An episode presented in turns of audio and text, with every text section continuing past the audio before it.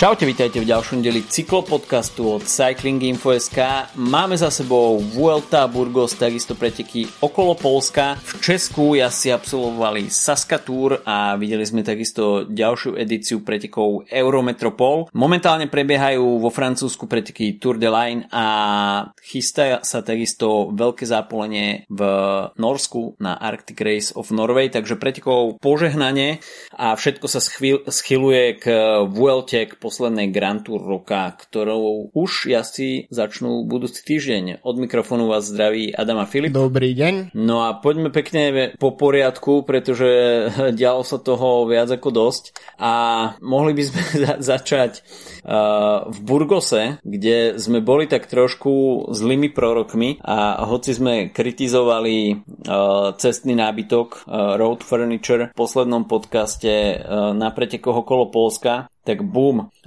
hneď v poobede, čo sme vydali podcast, tak veľký hromadný pád na pretekoch Burgos a to bolo niečo neuveriteľné. V podstate v poslednom kilometri organizátori si dovolili dať prejazd cez retardér, čo absolútne nerozumiem, kto mal kde oči pri schvaľovaní trasy, ale toto som asi ešte za tú dobu, čo sledujem cyklistiku, nevidel a naozaj už len ľudia, čo jazdia v skupine v pohodovom tempe, tak vedia, že nejaký rýchlejší prejazd retardérmi vie byť veľmi nepríjemný, ale dať to do posledného kilometra, kde sa ide naozaj full gas na profesionálnej úrovni, tak ani sa nemôžeme čudovať tomu hromadnému pádu, ktorý tam prišiel. Aby sme to ešte pre tých, čo to nevideli, tak aby sme popísali, ako to vyzeralo. V momente v poslednom kilometri týchto pretekov alebo tejto etapy boli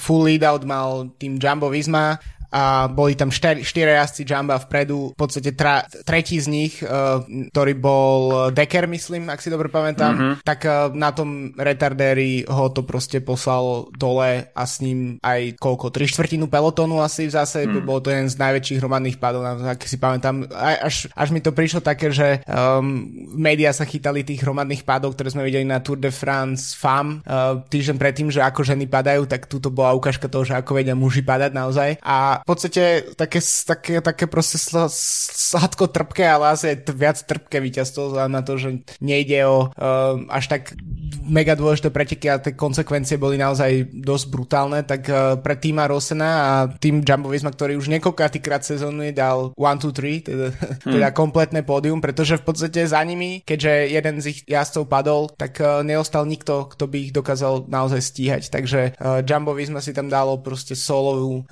týmovú časovku do cieľa za to, čo zvyšok pelotonu sa zbieral zo zeme.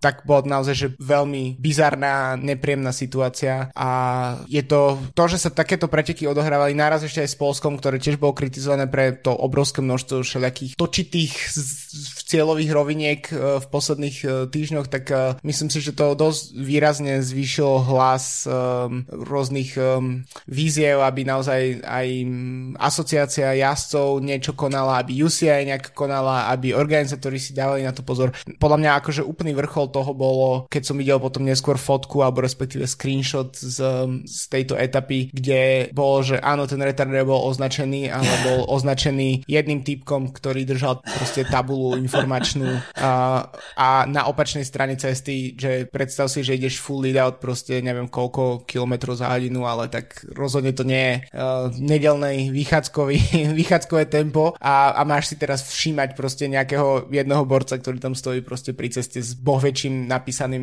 na tabuli, to naozaj mohlo byť hocičo. A takto označené tieto, akože tento cestný nábytok, tak je, že úplná katastrofa. Inak rozhodol som teda, že cestný nábytok oficiálne ideme používať v tejto jazykovej forme. Dúfam, že si s tým ustotožnený. príde mi to mega dobrý preklad doslovný, takže zároveň si z toho robíme srandu a budeme to používať. Berem. Ale... Tam to aj do názvu dnešnej epizódy, keď ju budem strihať.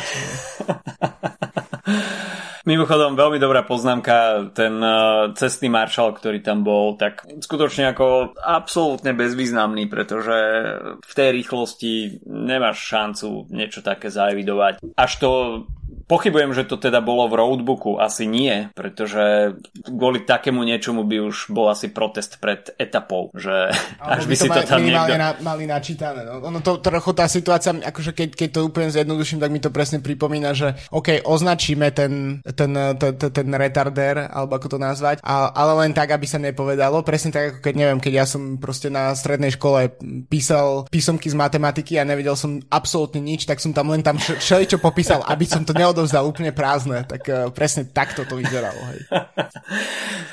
Takže opäť, no, videli sme veľký chaos v Španielsku. Ako, nie je to nič výnimočné, ale za každým to vidíme veľmi neradi. Ovplyvní to preteky. Samotný David Dekker, ktorý mal proste byť asi šprinterský líder na túto etapu, tak si to odnesol a odštartoval v podstate tie jatky, ktoré sa potom odohrali s ním.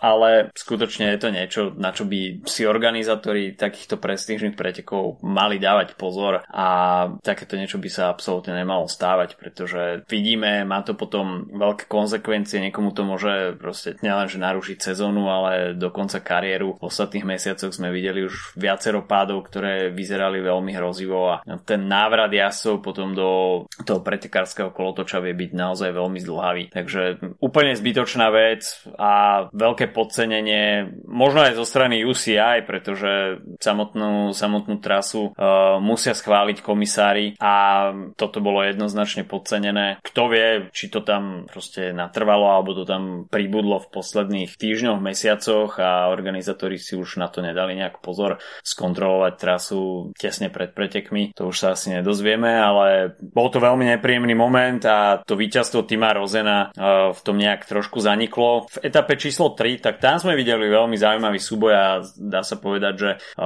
tam sa nám aj rozuzlilo GC dianie a oveľa viac ako to druhé miesto Pavla Sivakova, ktorým v podstate získal veľmi cenný čas v GC, tak odoznelo to víťazstvo Bastiana Tronchona z AG2R Citroën, pretože vôbec ide o stážistu, ktorý nastúpil vo farbách AG2R iba v auguste tohto roku, takže skutočne po iba niekoľkých dňoch prvé profesionálne víťazstvo. Tronchon pôsobil predtým v U23-kovom týme, čiže v development týme AG2R, ale toto je skutočne debut ako z ríše snov. No a vlastne ďalší deň sme mali niečo veľmi podobné, lebo Matevž Govekar, ďalší Slovinec, tak ešte do konca mája, do konca mája pôsobil v týme Tirol KTM, to je ten tým, ktorý jazdí napríklad Karel Vácek, tak v podstate od 1. júna je jazdcom Bahrajnu, čiže predpokladám, že nie je oficiálne stážista, ale normálne jazdí do zmluvou, ale tak či tak, 22-ročný jazdec, v podstate jeho asi druhé preteky po Tour of Slovenia, no a hneď proste na Burgose víťazná etapa, čiže fakt, že mladí jazdci si naozaj veľmi sympaticky rozdelili tieto dni na Burgose. A ešte keď si spomínal Sivakova a ten jeho súboj o celkové víťazstvo, lebo v podstate si pripísal Burgos bez víťaznej etapy, čo je v podstate taký typický Ineos štýl, tak práve v tých dňoch som našiel niekde v útrobách internetu fotku, kde z Tour de Pologne z košteliska z roku 2019, na ktorej stojí Jonas Vingegaard, Jai Hindley a Pavel Sivakov, ktorí takto, myslím, že v tomto poradí prišli do cieľa v tejto etape. Myslím, že to bol prvýkrát, čo sme o Vingegaardovi tak naozaj počuli. Aspoň ja si teda pamätám, že tam bol nejaký jazdec z Jamba, o ktorom som nikdy dovtedy nepočul, ako tam vyhral etapu. A takže táto fotka podľa mňa môže tak jemne symbolizovať, že kto by mohol byť takým čiernym koňom pre tohtoročnú Vueltu, keďže Sivakov na Vueltu štartuje. Tie výsledky v posledných dňoch sú super. Je v takom, povedzme, najlepšom veku na to, aby naozaj sa mu podarilo rozhodnúť teda, že či bude len top domestik, alebo to bude jazdec, ktorý naozaj má šancu v generálke. Má za sebou druhé miesto na San Sebastiane, teraz víťazstvo v generálke na Burgose, jedno druhé miesto v etape, jedno tretie miesto. Myslím si, že pre iného Ineos to môže byť veľmi zaujímavý jazdec, keďže máme, keď si vezmeme, že v podstate Vingegaard je asi najmenšie prekvapenie zatiaľ, čo sme mali v Grand Tour sezóne, pretože Hindley je pre mňa stále väčšie prekvapenie ako Vingegaard, tak by som sa vôbec nečudoval, keby došlo k niečomu takému. No, Sivakov samozrejme vyhral Burgos bez víťaznej etapy, ale bol vždy tam, kde mal byť a absolutne. V podstate tá etapa, kde získal ten čas, tak v podstate odtiaľ mu stačilo robiť iba udržiavacú prácu, ktorú si perfektne splnil v etape číslo 5, tam sa radoval z víťazstva Joao Almeida, ale nestratil tam žiaden výraznejší čas na záverečnom stúpaní v Lagunas de Neila. No a samozrejme, keď si mi poslal tú fotku, ináč, ktorú si spomínal, tak absolútne som nevedel, že taká nejaká fotografia niekedy vznikla a prišlo mi to ako nejaká konšpirančná fotomontáž.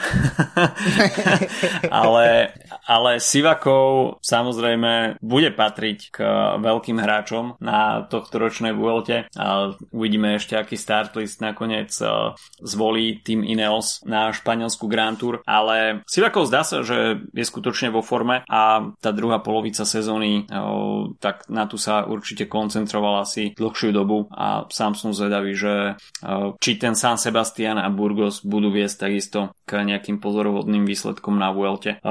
Poďme sa presunúť na Tour de Pologne, pretože tam sa takisto diali veľmi zaujímavé veci. Hoci teda na môj vkus až príliš veľa šprinterských dojazdov a v konečnom dôsledku je vidieť, že tá trasa sa presunula z toho tatranského regiónu do inej časti Poľska a to sa takisto podpísalo aj pod to, že oveľa viac sa na Tour de Pologne dostávali k slovu šprintéri, tých výškových metrov tam bolo menej a z hľadiska GC bola zaujímavá iba etapa číslo 3 a etapa číslo 6, čo bola v podstate individuálna časovka, takže diváci možno trošku ochudobnení o vzrušujúce momenty v strmých stúpaniach v poľských Tatrách, ale každopádne šprinteri si prišli na svoje. Tie šprinty boli poznačené takisto hromadnými pádmi.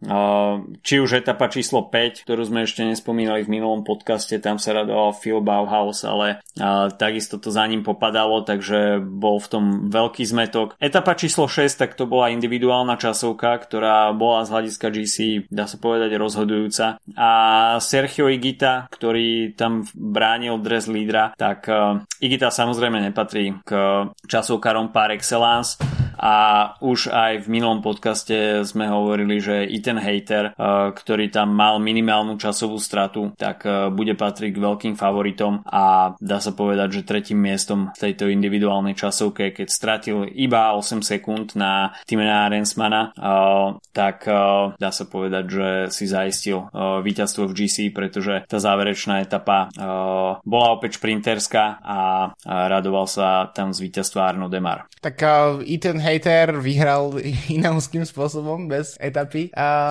generálnu klasifikáciu a podľa mňa, čo bolo tak najzaujímavejšie, čo sa týka tých šprinterských dojazdov, bolo to, že v podstate na to, že tam bola relatívne silná šprinterská zostava, tak až v poslednej etape vlastne taký, že povedzme, že jeden z najväčších favoritov, a to teda Arnaud Démare vyhral. Zvyšok si Olav Kooij, Gerben Thyssen, Phil Bauhaus samozrejme nie je žiadne obrovské prekvapenie, ale tiež to nie je jazdec, ktorého vidíme vyhrávať každý deň. A Pascal Ackermann podľa mňa v posledných v podstate sezónach, tak to nie je žiaden výrazný šprinter, by som povedal, a po prestupe do Emiratov tak ešte menej. Čiže ja si myslím, že trošku v Tour de Pologne ako keby, áno, na jednej strane môže byť, že to, že tam chýbal ten tatranský profil, takže by, že vlastne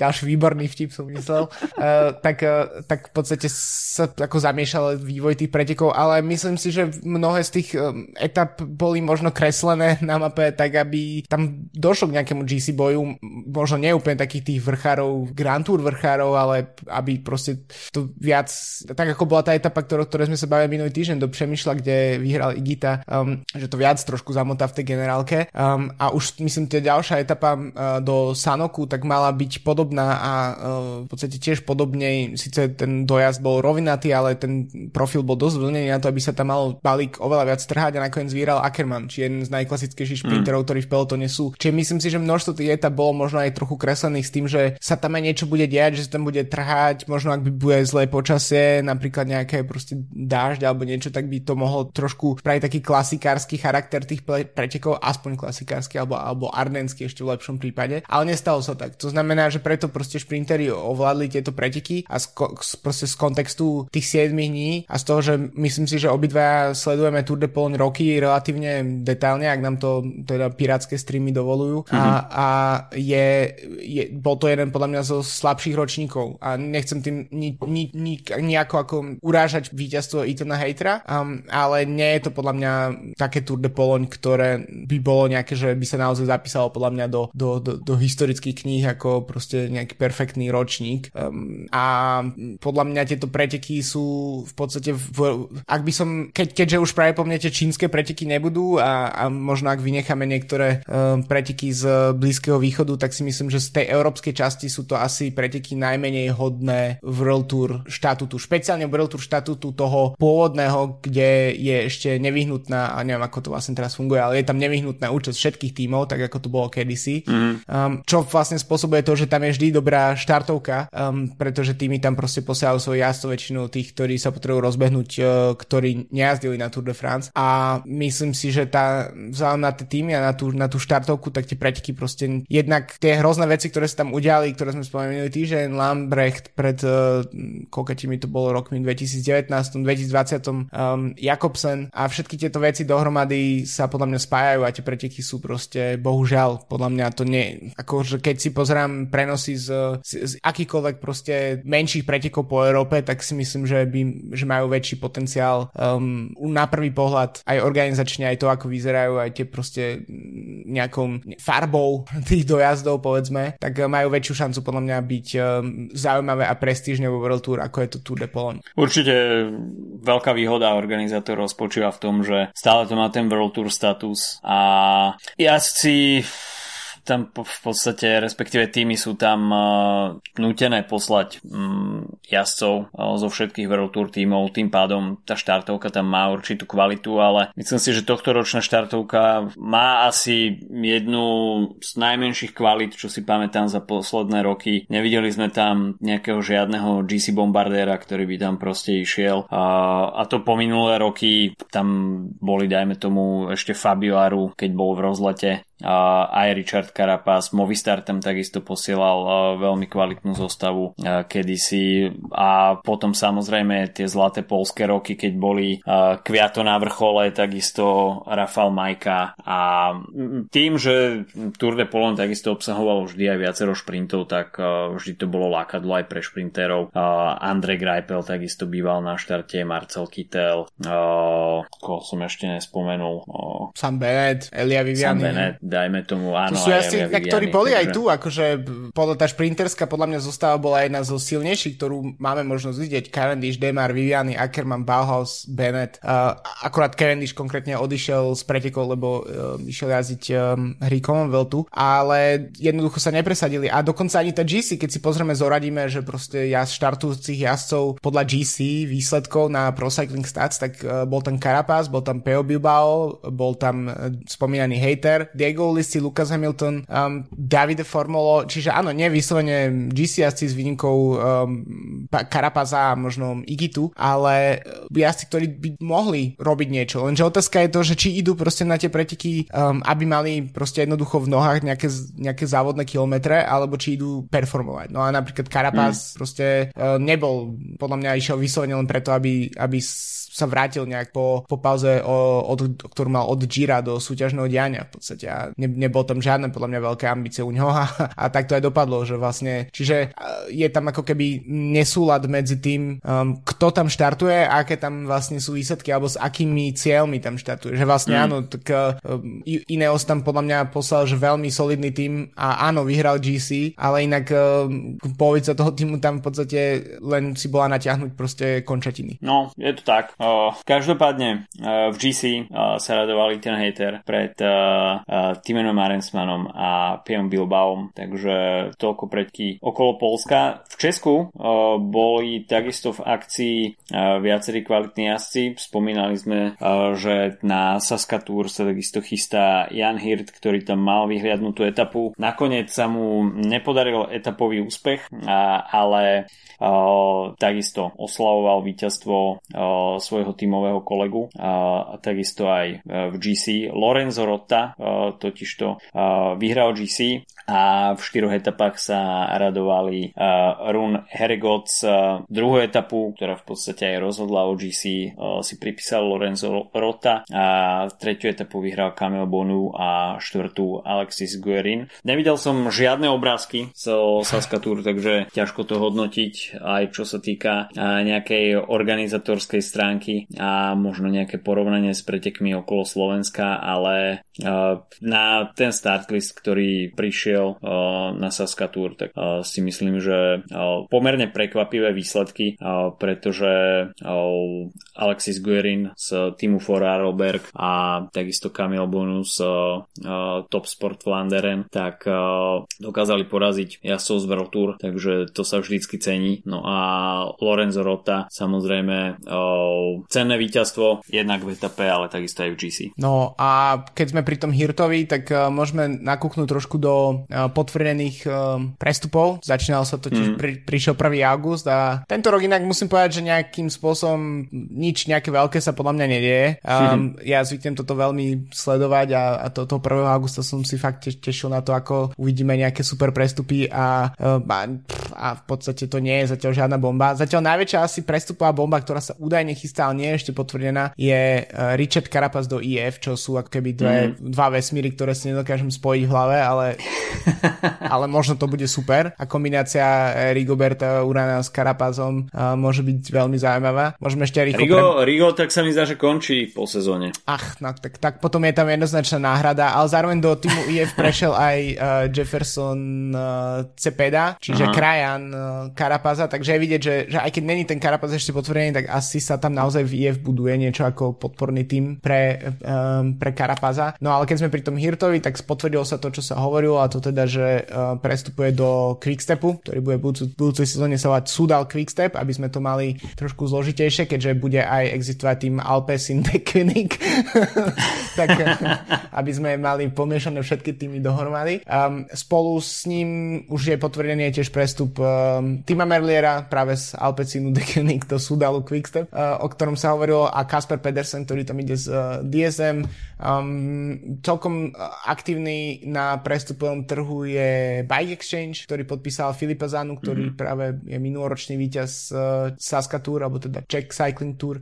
A zatiaľ asi tak v posledných dňoch, čo mi padlo do oka, tak veľmi vydarený podľa mňa prestup Bobby Jungels, víťaz etapy Tour de France AG2R do Bory. Tim Valens, neviem, čo bude robiť v týme Emiratov, ale tak to bož, ide tam. A veľmi zaujímavý prestup je Dylan Teuns z Bahrajnu do Izraelu, pretože ide o prestup tzv. mid-season, čiže nastupuje v podstate hneď v tomto od vlastne už je teraz členom týmu Izrael Premier Tech, čo sa stáva veľmi málo kedy, ale podľa mňa ide o akože veľmi vydarenú dohodu, a ktorá dáva podľa mňa inak zmysel, lebo akože v podstate to, že jazdci musia do konca sezóny chodiť na kempy svojho starého týmu a jazdiť na svojom starom starých bicykloch, keď od januára prestupujú niekde inde, jeden z takých tých väčších cyklistických nezmyslov, ale najmä Izrael potrebuje každý bod a zatiaľ to vyzerá s ním o dosť horšie ako Zlato Soudal v tom rebríčku, a je možné, že teda Dylan Teuns by mohol v nejakých pretekoch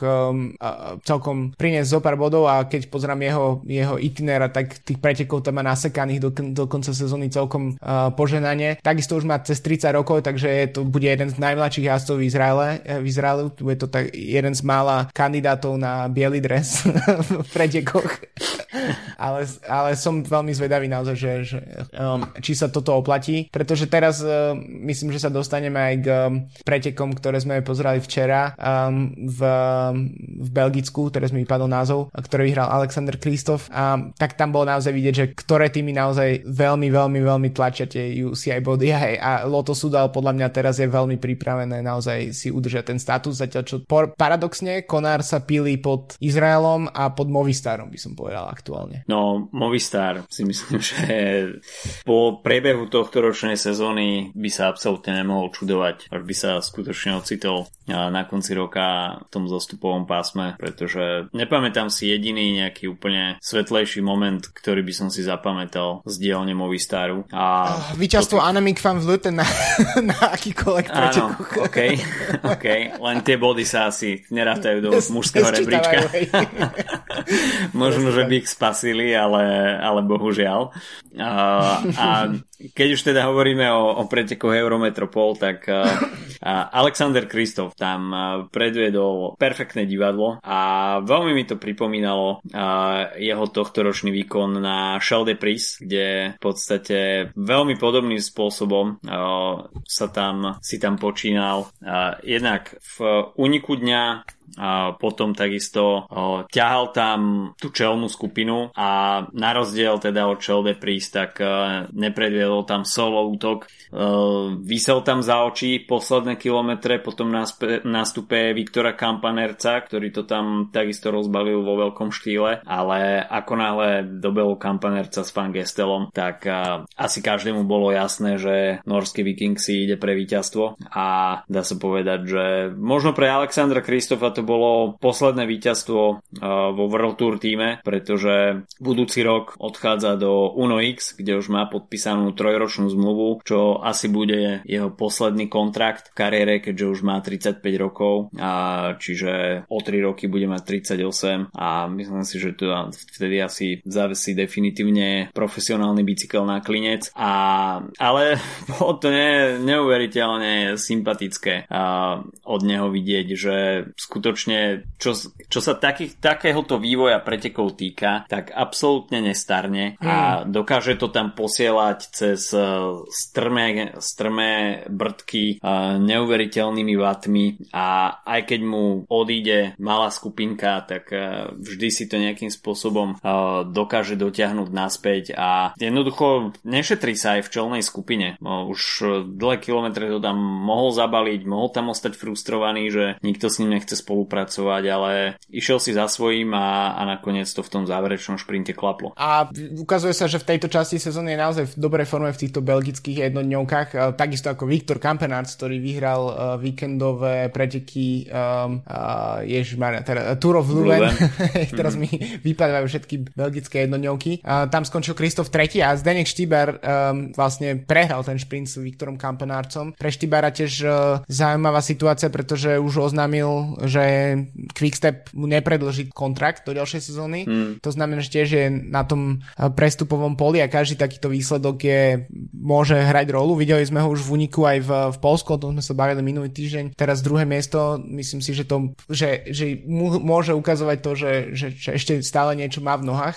A Kampenaerts podľa mňa len potvrdzuje to, že tá jeho transformácia z časovkára na jednodňovkára je podľa mňa dokonaná. A samozrejme áno, nemôžeme pripísať víťazstvo na Tour of Leuven a pódium alebo koľko to bolo miesto v Eurométropole ako nejaké gigantické jednodňové výsledky, ale myslím si, že je to otázka času, kým uvidíme Kampenaertsa v najbližších rokoch na najvyššom stupni v jednej z veľkých klasík, podľa mňa, pretože to jeho taká neohrabanosť, podľa mňa, ktorou pristupuje k tým jednodňovým pretekom, tak je fantastická podľa mňa a pridáva tým pretekom na veľkej úrovni.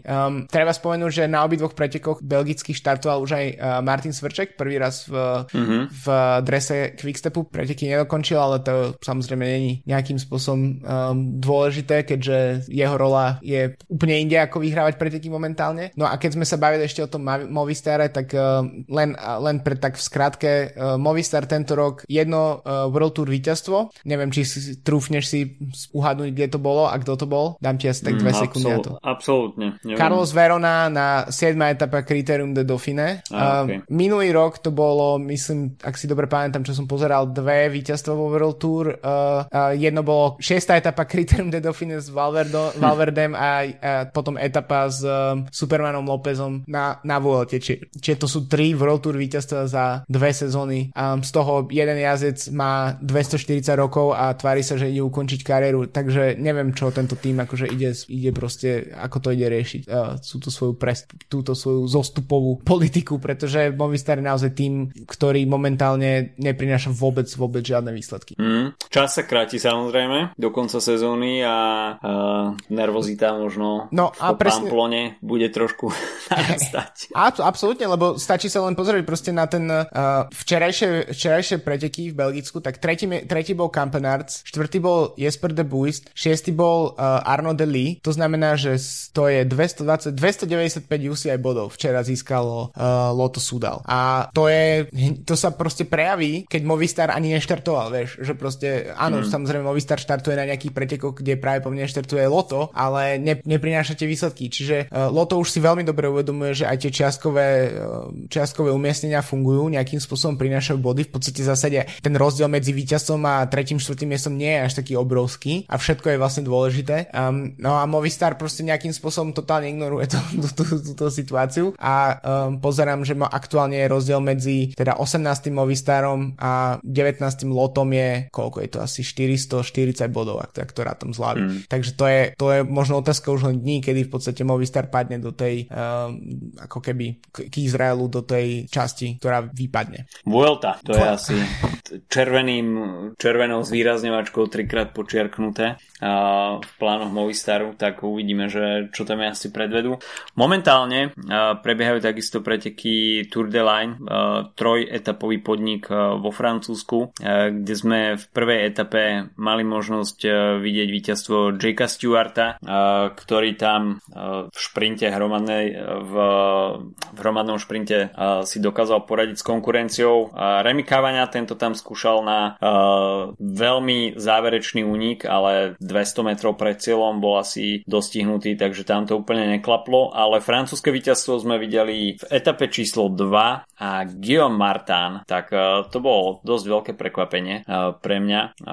Z týmu Cofidis si pripísal etapové víťazstvo, samozrejme prezliekol sa aj do dresu lídra a tým, že záverečná etapa, ktorá sa koná v momente nahrávania, tak pravdepodobne asi mu nebude robiť väčší problém uhájiť líderstvo, aj keď teda v GC ho samozrejme ešte môže atakovať Rudy Molard, takisto Mauri van Sevenant, Ivan Ramirososa, takže Guillaume Martin s etapovým víťazstvom. No a takisto sa nám chystajú preteky Arctic Race of Norway, kde uvidíme 4 etapy a z hľadiska GC bude asi pútať najväčšiu pozornosť etapa číslo 3. No a na Arctic Race of Norway takisto mieria týmy, ktoré si budú chcieť pripísať nejaké UCI body.